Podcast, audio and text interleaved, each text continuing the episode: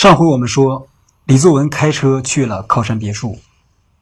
他走着走着，前面突然出现了一个三岔口，朝左，朝右。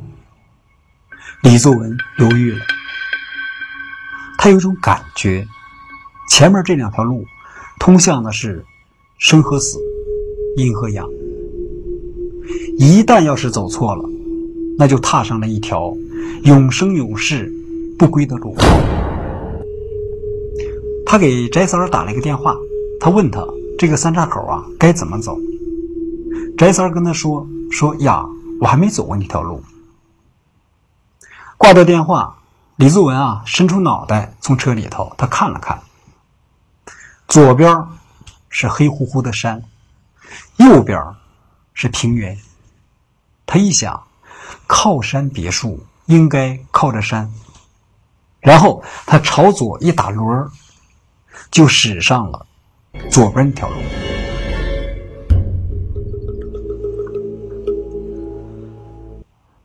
咱们再说蒋中天。那天啊，蒋中天在黑天鹅宾馆三零七房间，他和梁三立叫来了一个按摩小姐。梁三立呢，藏在衣柜里头扮鬼，可是呢，出来一个一个女的，这个女的不是梁三立。蒋中天吓得跳起来就冲出门去。跑了，他跑到大堂里头往外冲，两个保安愣眉愣眼的在看他，好像在探寻发生什么事儿。蒋中天停下来，本想啊带着这两个保安上楼再去看看，又一想，他打消了这个念头，他一个人出去了。实际上，那个房间里啊，蒋中天只留下了一件西装。他的存折随身带在身上，没有什么东西让他回去去取。至于梁三立呢，他去哪儿了？蒋中天并不在乎。蒋中天正想甩掉他。蒋中天想甩掉梁三立有三个原因。第一个原因是什么呢？李作文正在追杀他。他只有把梁三立给甩掉了，他才能摆脱危险。第二个原因是呢，他发现梁三立吸毒，而这个时候蒋中天啊，他身上剩的钱已经没有多少了。他知道，如果他和梁三立一直这样鬼混下去，那么很快他就会变得一无所有。第三个原因，蒋中天的心里还。对这个文馨啊，抱着一丝渺渺的希望。如果有梁三立在他身边，那么他和文心就再也没有机会破镜重圆。蒋中天逃离了黑天鹅宾馆之后，他呀又找了一家小宾馆住下了。这个小宾馆呢，是他精心挑选的，房间里头啊没有衣柜。蒋中天在这个小宾馆住了几天，然后他又在他最早工作的那家杂志社附近租了一个公寓，他住下来了。这个公寓呢叫密云公寓。晚上，蒋中天没有事干，他就一个人在家里看电视。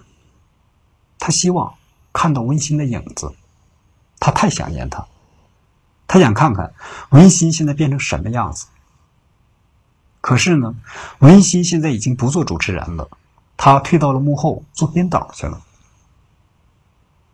白天呢，蒋中天就出去四处找工作，他必须要找工作，因为他已经快成穷光蛋了。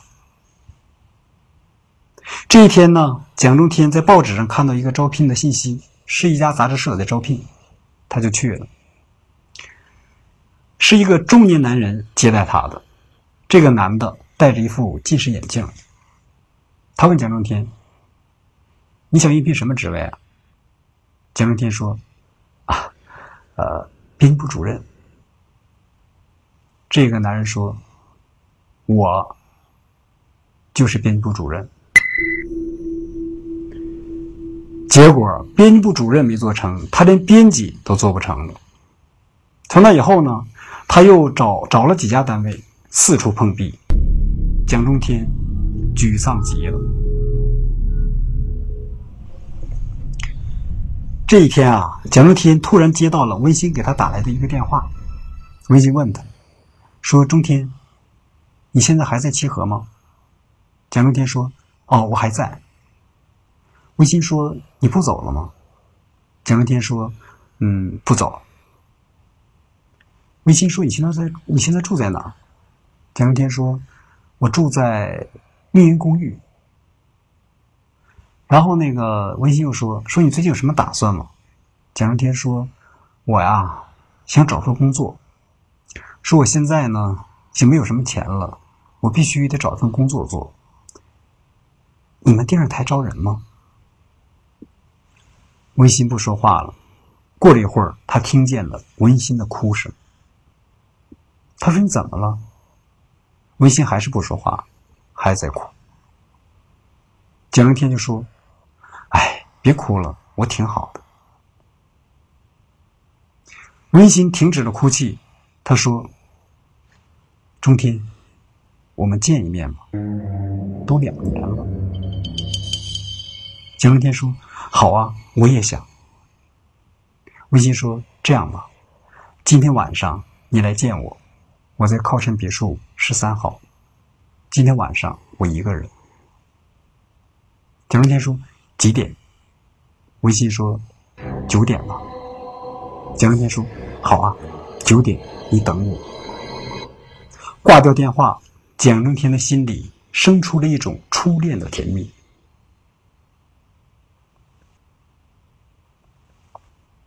蒋中天开着车。驶向了靠山别墅。微信告诉他，从环城路的高丽屯出口出去，朝西开，大约半小时以后就到靠山别墅了。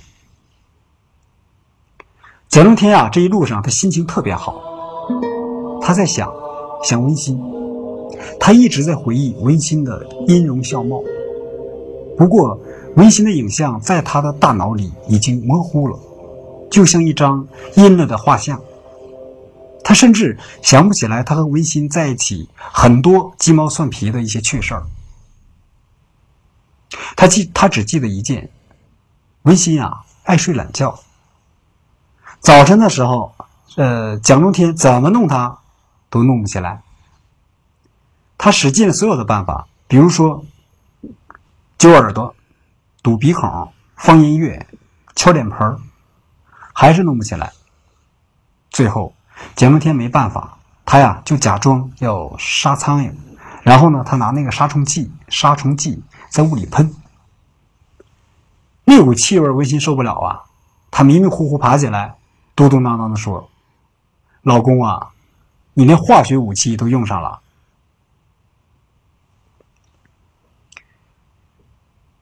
这个时候啊。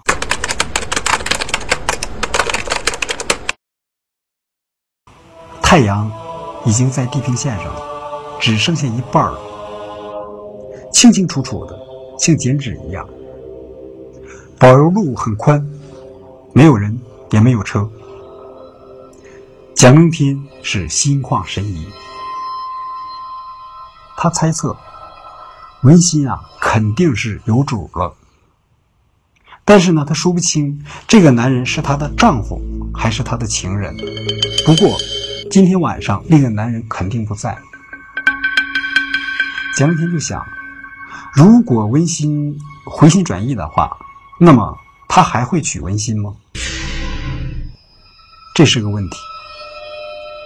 想来想去，蒋中天呀，心里头也没得到什么结果，他索性就不想他了，就像一只馋嘴的猫，他只想一口吞个饱，然后再去想。鱼刺的问题。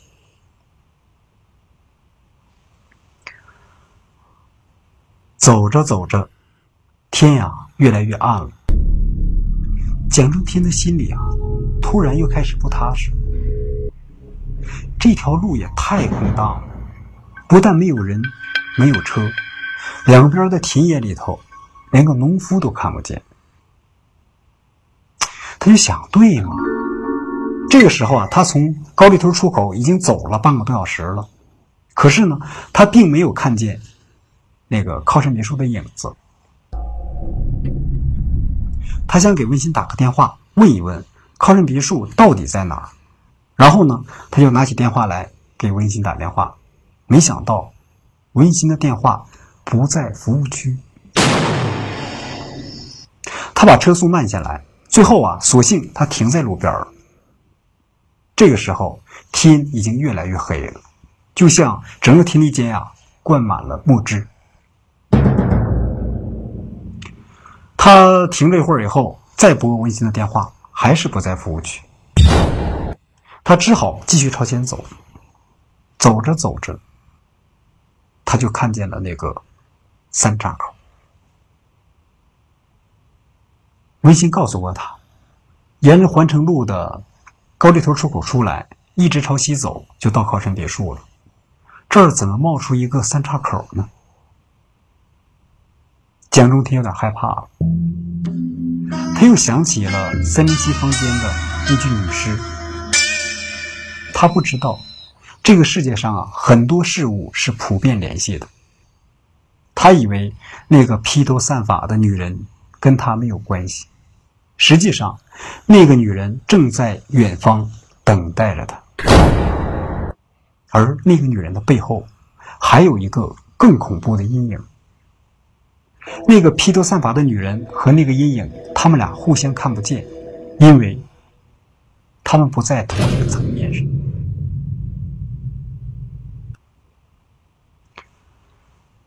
蒋中天不知道该朝左走还是朝右走。他呀就把车又一次停下来，他想等待，他等待再过来一辆车，他打听一下。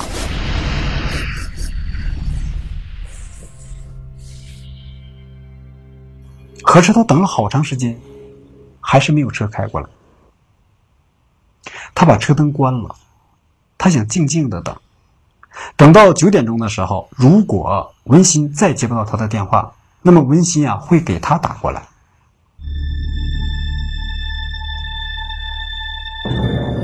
蒋中天在车里坐着，四周是一片黑暗，他感觉很压抑，很空虚。他又把车灯打开了。就在他打开车灯的一刹那，他看见一个老汉赶着一群黑羊，正在走过公路。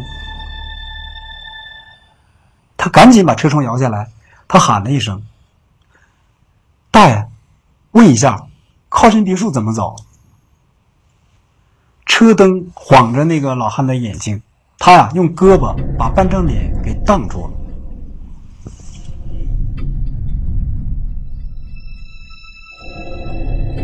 然后他呀朝左指了指，接着就赶着那群黑羊下了公路，又消失在路边的黑暗中。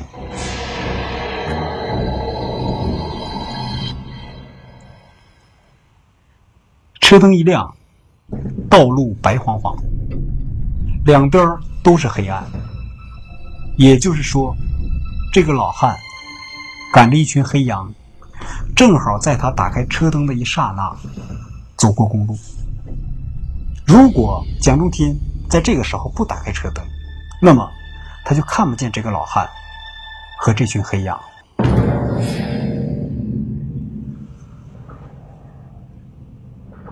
老汉赶着那群黑羊走过去以后，蒋中天呀又继续在想他和温馨的事儿。可是呢，他专注不起来了。为什么？他的心里有了一个黑暗的疙瘩，他必须要解开。这个疙瘩是什么呢？我们见过黑羊，但是在这个世界上。毕竟是白羊多。为什么这个老汉赶的都是黑羊？羊走路的时候经常低着脑袋，但是这个老汉赶的那群黑羊经过公路的时候，全部低着脑袋，没有一只抬起头了，这就显得很反常。一群羊。有的羊叫，有的羊不叫。这个老汉赶的这群羊，全都闭着口，没有一只叫。他们就那样静默地从公路旁的黑暗中走出来，爬过公路，然后又消失在公路另一侧的黑暗中，毫无声息。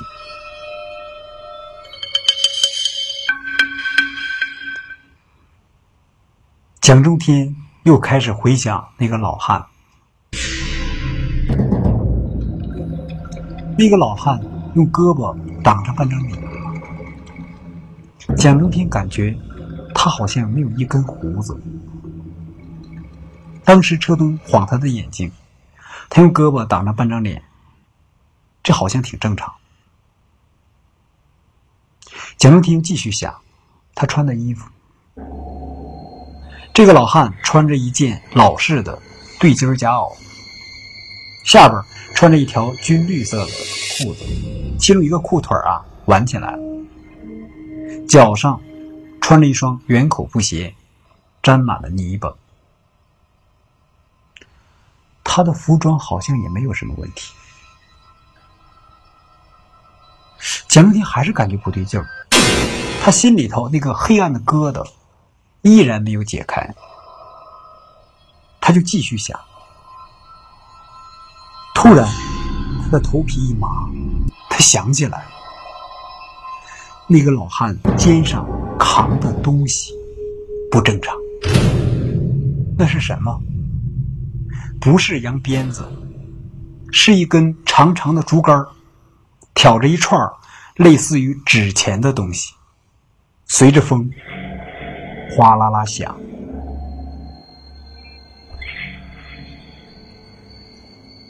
蒋中天小的时候在农村，他见过这个东西。谁家死人了，他家的长子啊，肩上就扛着这个东西，一路走一路哭，直到死人下葬，这个长子啊再把这个东西插在坟头上，那是灵幡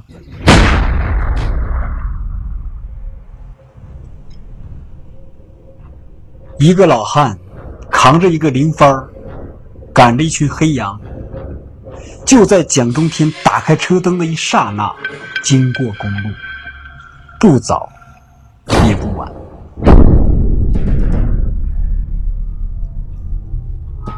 哪有这么巧的事儿？